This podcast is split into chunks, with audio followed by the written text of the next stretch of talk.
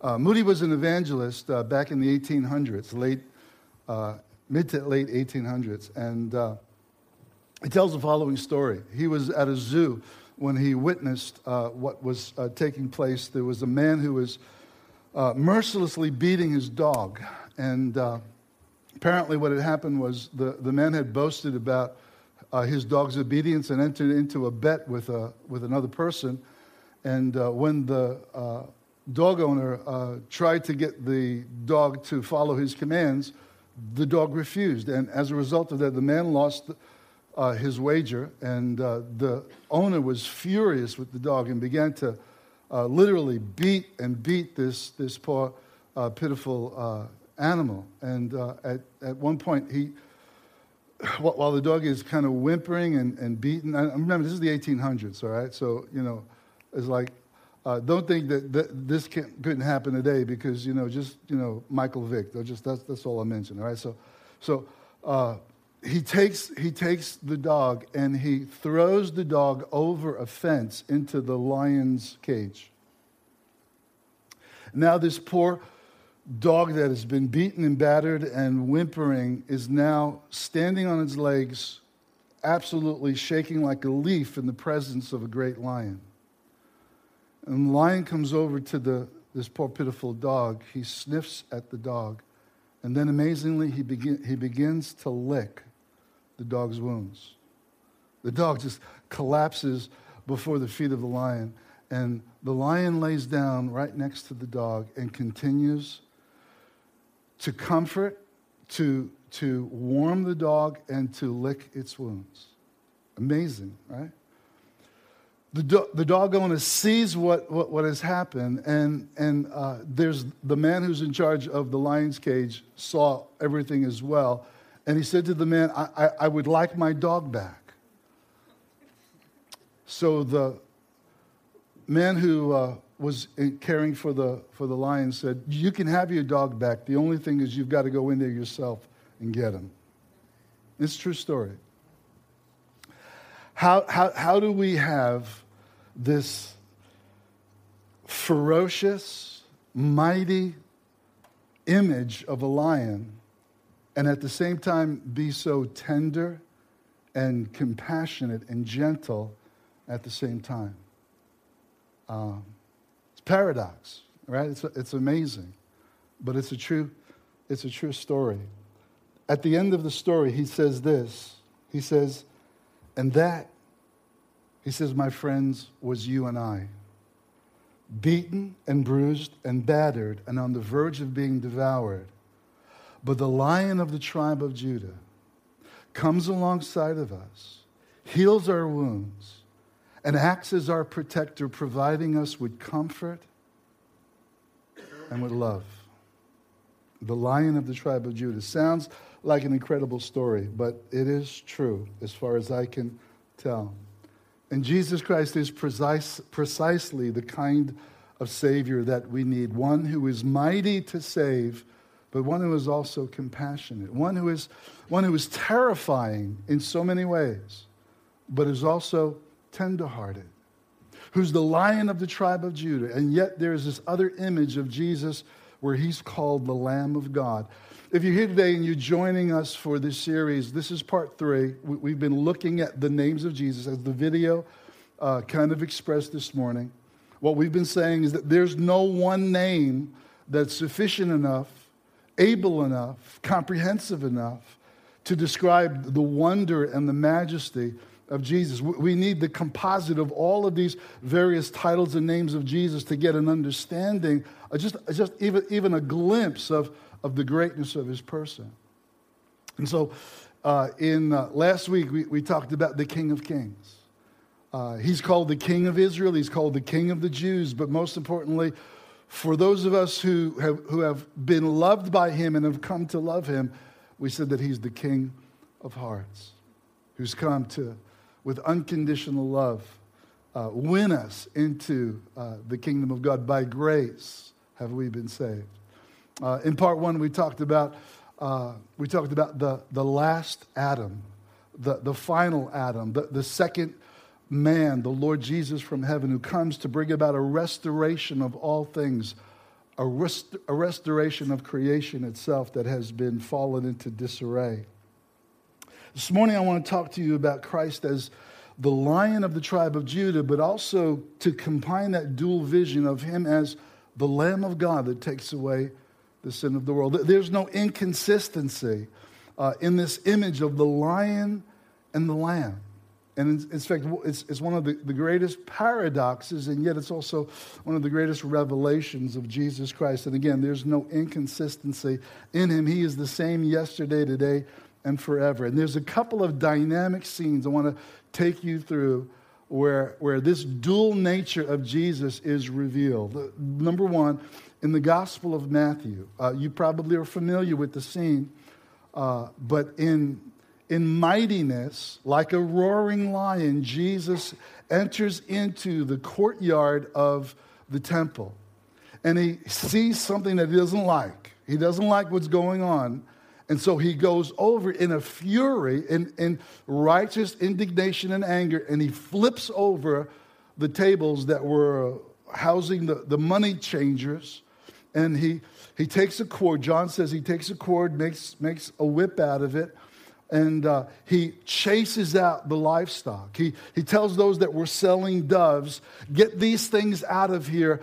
Don't make my father's house a house of merchandise but my father's house shall be called a house of prayer. And in that righteous anger and indignation, in fury, he doesn't sin. In fact, Jesus will not be guilty of the sin of omission. You know what the sin of omission is? The sin of omission is to him who knows to do good and does it, doesn't do it, that's sin. And so Jesus righteously is angry, but he does not sin. He, he, the coins can be picked up, the animals can be regathered, you know, the tables can be put back up right? But Jesus, what, what is so remarkable about this event that took place in, in Matthew 21 is what is said in verse 19. I'm sorry, verse 14. It says this Then they brought to him, without losing a breath, then they brought to him the blind and the lame, and he healed them. Just like, just like D.L. Moody's story. In the midst of mightiness, there is the, the release of healing. They brought to him the, the, the blind and the lame. The lame had to be carried to Jesus, and, and the blind had to be led to Jesus. And in tenderness and in compassion, he administers healing to those that were needy because my Father's house is a house destined for prayer. This is what it's all about. Jesus so consistent between the mightiness of the lion of the tribe of Judah and the gentleness of the Lamb of God, whose purpose was to take away the sin of the world, comes and he, and he ministers uh, the dual nature of Christ. Uh, today, you know, uh, in October, we're right somewhere maybe in the third uh, of football season right? Today, at least 100 million people across this nation will watch their favorite team and they'll root and they'll cheer and they'll get excited. Or like Dove, you'll set the DVR and you'll watch it late tonight and, and go to bed 3 o'clock in the morning, right? And, and, and, and, and you have teams that you're rooting for that have names like, like the Bengal Tigers, uh, the Seahawks, the Bears, uh, what, what else? Uh, say again? No, no, no. I, I'm, I'm dealing with animals. the jaguars. Okay. All, all images of, of strength and power because there's something about there's something about these images that, that, that, we, that we rally around. You will not find an NFL or an AFL team called the Lambs, I guarantee you. You will not find Bambi as a team mascot for any of these guys in a contact sport like football. Maybe next week, you guys, when you're playing football, you can call yourselves the Lambs, all right? That might be fun, you know? But, but think about it. Nobody wants to be associated with that which is basically vulnerable and weak and soft because listen lambs lambs don't have claws lambs lambs can't hurt anything or anyone. They, would ne- they could not hurt anyone. But God turns the picture upside down and right side up and portrays for us the mightiest image in the universe as the Lamb who takes away the sin of the world. There's strength in the revealed weakness that God chooses to use. Now, when we talk about, when, when, when we talk, and you know, this, I heard this just this week. Uh, the Lion King on Broadway is the fifth longest running play on Broadway. What is it? There's something intrinsic in, in, this, in the human psyche that we, we love power and might and, and royalty and majesty, right? There's something that is the longing in us. And, and, and, I use the same analogy about all these superheroes that, that have become so popular in the movies and in comic books. And the, we, there's a need for a hero, a champion. And that we have in our Lord Jesus. When Jesus is revealed in the gospel, you know, one of his names, Isaiah said, would be the mighty God, and he's come in great might and power. He, he, he blows away the disciples when he rebukes the wind and the sea, and they say, What kind of man is this that even the wind and the sea obey him? You know? He, he expels demons, not, not, not struggling in hours and hours, but rather with the finger of God. He casts out demons with the word of his power. You know? Uh, in the Gospels, there's the disciples are caught in this great storm, right? But they're not terrified by the storm in this occasion. But what are they terrified by? They see Jesus come strolling on the waves, walking, and that terrifies them because Jesus was unlike any other man they had ever come to know or imagine. That hint of this dual nature of Christ is even seen at the graveside of Lazarus. When, when Jesus sees Mary and Martha weeping, uh, John 11 35, shortest verse in the Bible, Jesus wept. He, he begins in tenderness to weep but then, in the strength and might of a lion, he commands death to release its grip on the one who had been entombed for four days. The dual nature, the, the tenderness and the mightiness of Jesus. But I want to take you to what I think is the definitive portrait and picture and revelation of Jesus as the lion and the lamb. And, and you probably know where I'm going. I'm going to the book of Revelation, right? So this is after, after the death, resurrection, and the ascension of Jesus. And, and, and John is, is being persecuted for his testimony. He's sent to this place called Patmos, it's a penal colony. Right? And it says that he was in the Spirit on the Lord's day. And the first vision that he has is because this is not the revelations of John. It drives me nuts when I hear somebody say that. Oh, it is the unveiling of Jesus. It's the revelation that God gave to Jesus to give to his servant John. And all of these symbols and all these images and all of these pictures are the unveiling of Jesus Christ himself. And in John chapter 1, John is so overwhelmed by what he sees that, that, like that shaking little dog, he falls at the feet of the great lion of the tribe of Judah. And Jesus stretches his hand and touches John and says, John, don't be afraid, it's me. I want you to write down what you see and what you hear, and I want you to put it in a book and send it to the seven churches, right? And that's chapter two and chapter three. But then we get to chapter four, and, and, and it's Behold the throne of God. And uh, chapter four is great to use as a devotional.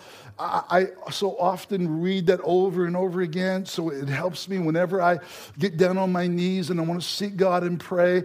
I'm right there. I'm, I'm at the throne of God in the presence of the 24 elders, and there are multiple angels around the throne of God. And I'm speaking not into the air, but into the heart of the one who's sitting upon the throne. All right, but we got to come to chapter 5.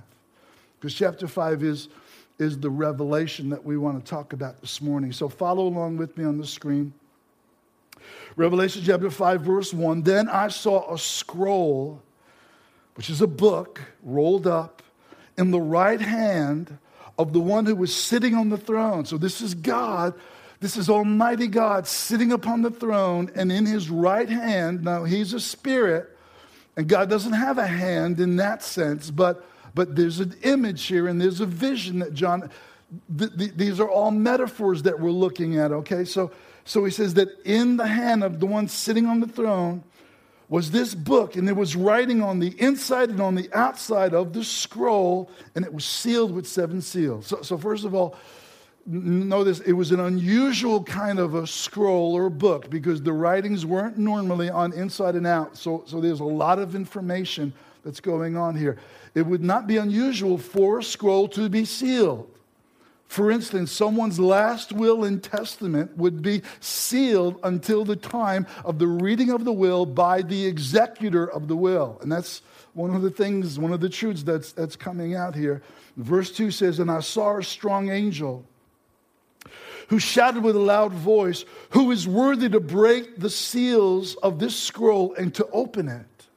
But no one in heaven or on earth or under the earth in these three realms was able to open the scroll and to read it. Now, now what is obvious about that simple verse is that what qualifies the person who is capable and able to open up this book had to do with one who was worthy. It had to do with character. It had to do with purity. And there was none who were found who were worthy. Now, what was in this book, and, and, and if you read on, in chapter, chapter 6, you, discover that it is, it is both the judgments of God that will be released against the enemies of the gospel, but there also contained within that is the redemptive history of the church. It is the ultimate, the culmination of God's redemptive purpose to bring a wedding, where the bride and the groom will be joined together for eternity. So, so as a result of no one being found worthy, it says, John, verse 4, says, I began to weep bitterly. John is now in bitter anguish because no one was found worthy. In other words, what is going to be postponed is, is justice. What is going to be postponed is redemptive history. And John is broken up about it because no one was found worthy to open the scroll and to read it. But, I love the buts in the Bible, but one of the 24 elders said to me, Stop weeping. And I know I get the word look next up there, but if there's anywhere in the Bible where the word behold ought to be, it ought to be there. Behold, the lion of the tribe of Judah, the heir or the root of David, has has prevailed or has won the victory. He is worthy to open the scroll and its seven seals. Now we're talking, all right? There is one who's found worthy. He's the lion of the tribe of Judah, the one who walked on water, who cast out demons, who raised the dead.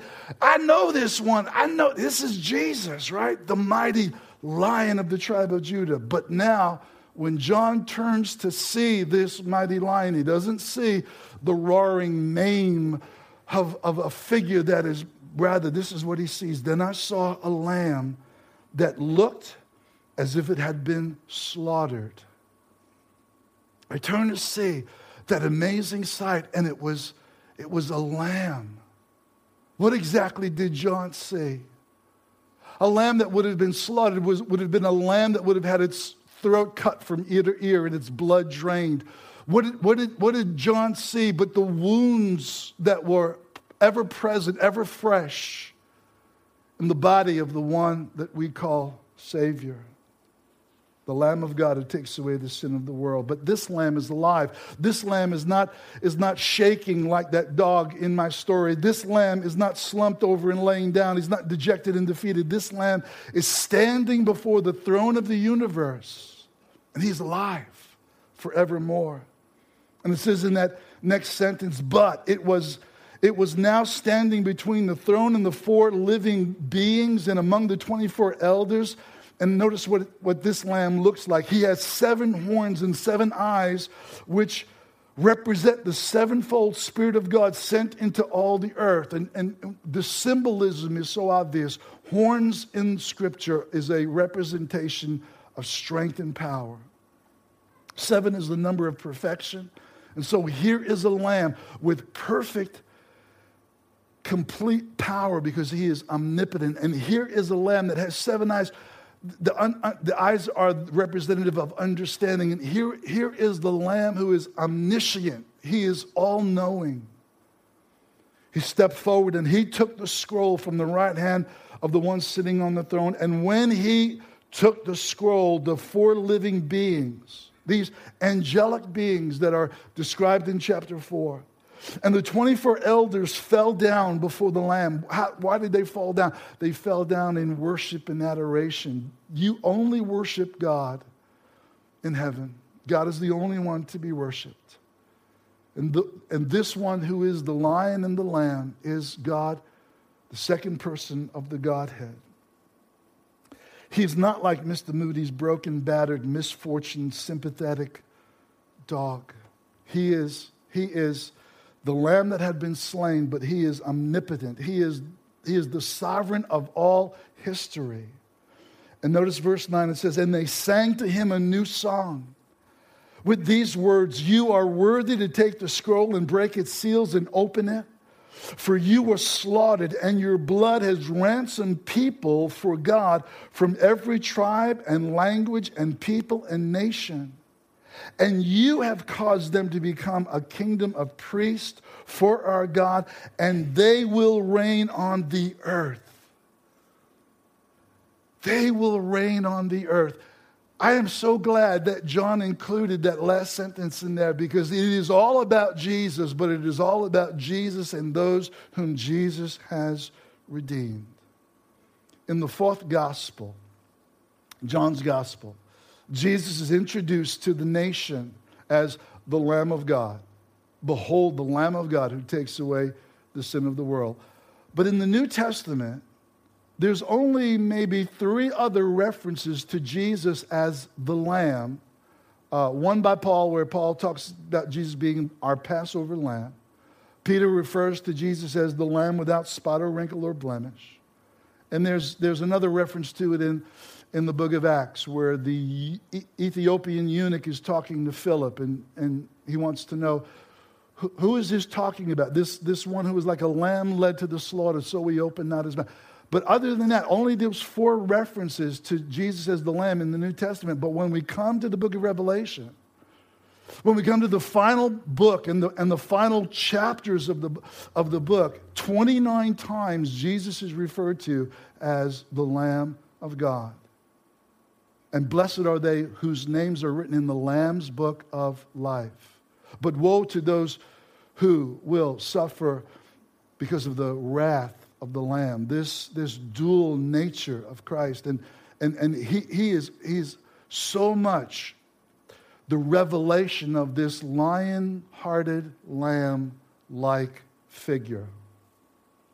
The lamb is a symbol of innocence, meekness, and, and gentleness. In fact, Jesus used that description for himself. He said, Learn of me, for I am meek and humble of heart. Paul appealed to the Corinthians by the meekness and gentleness of Christ, and, and Paul exhorted them along those lines. The lamb is also the symbol of utter dependence.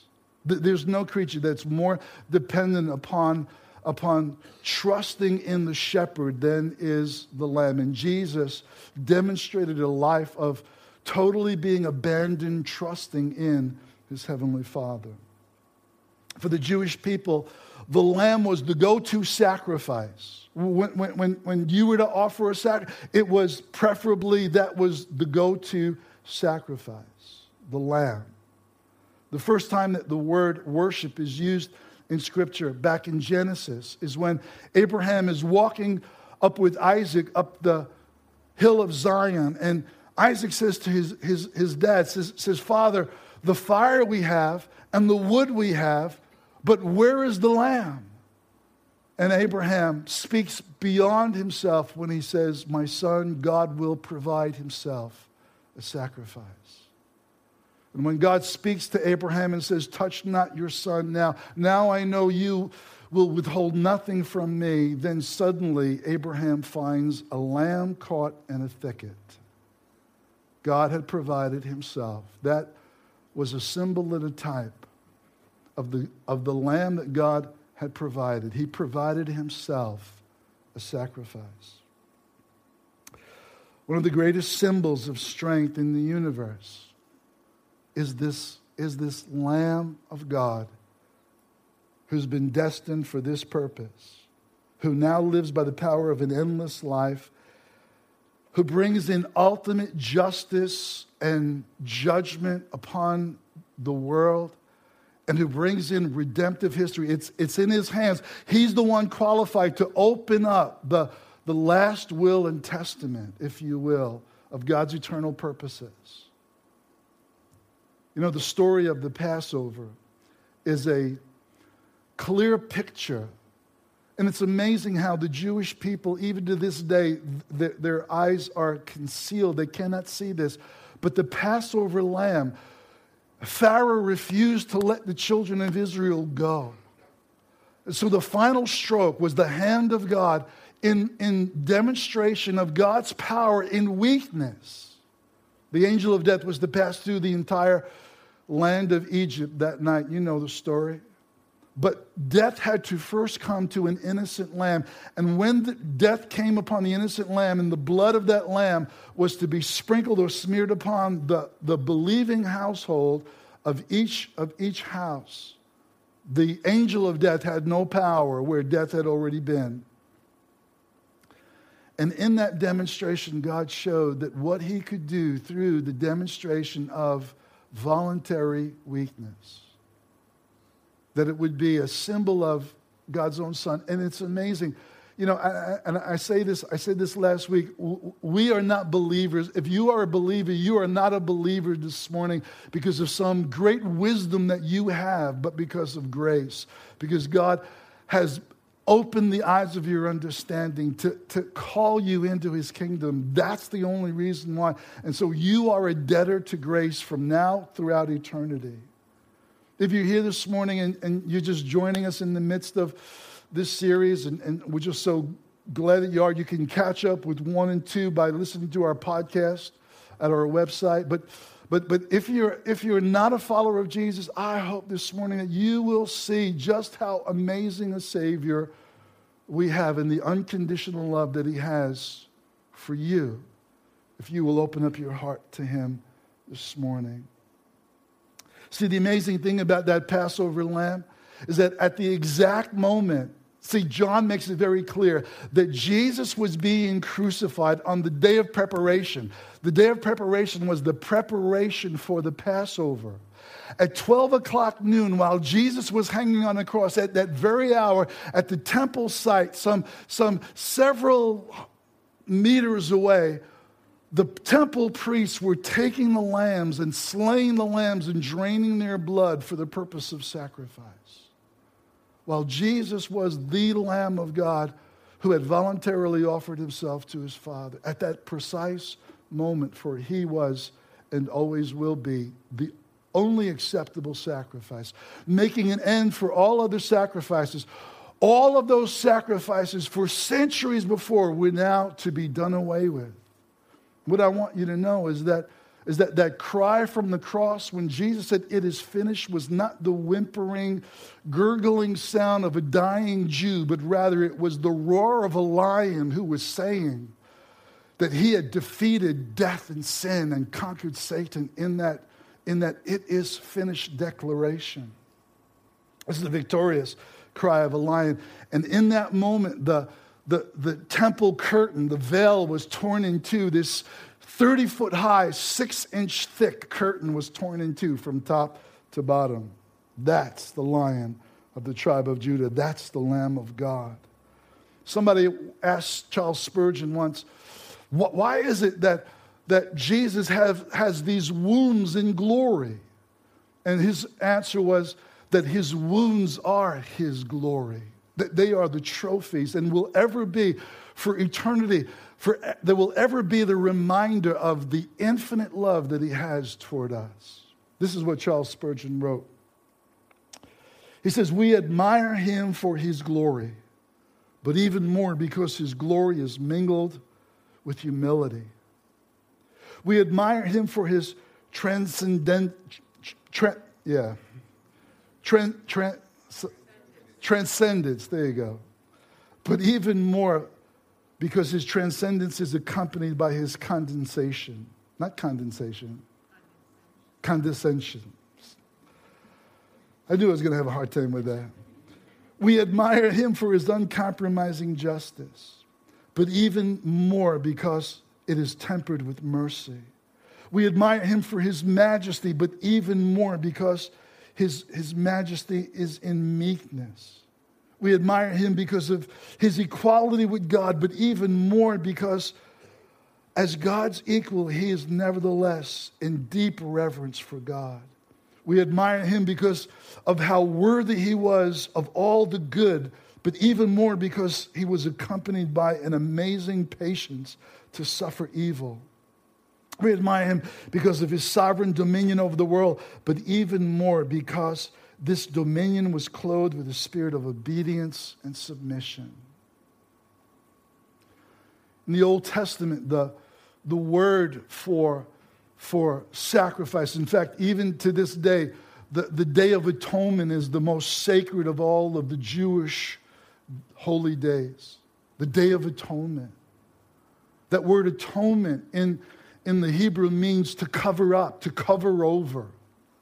But that word was transformed, and we don't use that same word in the New Testament because what Jesus does for us, he doesn't cover up, he completely removes from us. When I, I take my garbage out, I bring it over, I stick it in the can, and I cover it. That's, that's, that's atonement, that's covering it up. But not until the garbage man comes and completely takes the garbage away is the removal of it. Jesus doesn't cover over our sins, He separates them as far as the east is from the west. So far has He removed our sins from us so completely. And, and what that means is because of that, His blood causes us to be without accusation. We overcome by the blood of the Lamb and by the word of our testimony. His sacrifice has forever made an end for, for all other sacrifices. No other sacrifices are necessary any longer. Came across this statement that I wanted to share with you this morning because I thought, I thought it was profound. And the more I thought about it, the more profound I thought it was. I don't even know who said it, but it's this the most important thought ever pondered by the human mind, beyond the thought of God Himself, is grace. The most important thought ever pondered by the human mind beyond the thought of God Himself is grace. And the reason why grace is so profound, it's because it is the only way that we can connect with the Holy God, that sinful men and women can connect with the Holy God. That's the only way. It's grace. If it was not for the free gift of God, we would never have a connection to God. We could never, we could, we could never fellowship. We could never partner. We could never enjoy God, and God could never enjoy us apart from grace. But I was thinking about grace, and the more I meditated upon, upon this grace, there is a destructive aspect of grace. That sounds strange, right? There is a destructive act, aspect about grace. I'm not talking about destructive in the sense that if you're legalistic, you're afraid about grace, you're afraid that it will lead to, lead to a license to say, no, no, no, no. No, grace does just the opposite. The grace of God teaches us to deny ungodliness. Where sin does abound, the grace of God does all the more abound. No, when grace comes into your life, it will destroy the old you. When grace comes into your life, it will destroy the idols in your life. It will destroy the, the old ways in your life that, that you didn't even know had power over you. It will break the chains in your life. And, and grace not only destroys, but it also builds and it creates. And it builds and creates in us the image of God's Son. That we too would become lion lamb like, bold as a lion, but as harmless and as innocent as a dove.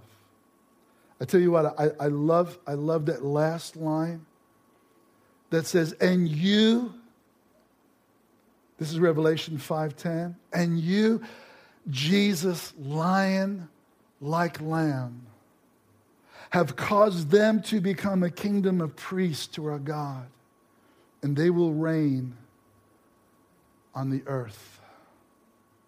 This paradox of the victim victor, of the terrifying and the tender-hearted, the glory and the humility, holding all of history in his hand, holding all of it because it is his story. And it is our story because we're joined together with him. Jesus has conquered sin and death and Satan. Jonathan Edwards made a statement. He said that it was one of those classic tactical defeats that resulted in a strategic victory. It seemed like a defeat, but it really was a tactical victory. George Patton is probably one of the greatest uh, heroes in American history. 1944, he took command of the uh, Army's 3rd Division. And uh, historians say that it was a result of his brilliance and his leadership that he advanced further than any other, captured more enemy prisoners, liberated more territory in less time than any other army in military history. Historians say his role in stopping Hitler's advance is legendary. One historian by the name of Wallace said this He was the right man in the right place at the right time when we needed him the most. Born to be a soldier, he succeeded in achieving the greatness for which he was destined. I read that and I said, I said, Jesus, born to be a savior, Jesus succeeded in achieving the greatness for which he was destined. This lion like lamb liberated more captives in less time than any other person or army in all of history. Jesus, in the truest sense, was not only the right man in the right place at the right time, but he was the only man slash God who could bring about our salvation the lion like Son of God, the lamb like Son of God, who is qualified to take the scroll and to open its seals and to release justice and redemptive history in the final stage. What, what, in one glorious portrait, in one glorious vision, John gives for us Jesus presented before our eyes and the ultimate assembled universe heaven's champion. And the central theme of heaven, Jesus, the Lamb Lion, will be the central theme of heaven. Here's my bottom line this morning victory through the Lion, Lamb, and the Lamb will echo through eternity. Victory through the lion like lamb will echo through eternity. Now, here's, here's my advice to you this morning, okay? For anyone who's been battered, Anyone who's been beaten, anyone who has been abused, come to him and let the tenderness of Jesus heal your wounds. Let the compassion and the comfort and the one who is able to protect you from the enemy who would want to devour you, he's the same yesterday, today, and forever. Here's my advice for those of you who need your sins forgiven, let the Lamb of God take away your sin. He will not just simply cover it as though it was, was, was, was just a, a, a temporary fix. He will remove your sins as far as the east is from the west so that you will be justified before God's sight just as if you had never sinned. In fact, you, you will be in a better position than Adam was before he fell. You will become the righteousness of God in Christ. Let grace, let grace this morning destroy the idols in your life. And let grace create in you an image that is just like the image of God's own Son. This is our champion this morning. And I say to you this morning if there's any time we should say, Behold. It's now. Behold. the lion and the lamb. Let's pray. Father, I thank you this morning for the, the word of revelation that you've given to us in the person of your Son. I thank you that, that we have been given this portrait by John and this vision of, of the lion of the tribe of Judah. But when John turned to see the lion, he saw the lamb as it had been slaughtered. And I thank you that he bears the wounds. As I've said so often in the past, he stands before the throne of God. And those wounds are the windows through which the Father sees us and through which we see the Father, through the windows of the wounds of the Lamb of God. That you now qualify us, Lord God, because of that. And you now purify us, and you now cleanse us, and you now heal us through the Lion, Lamb, Son of God. And it's to you that we give praise this morning.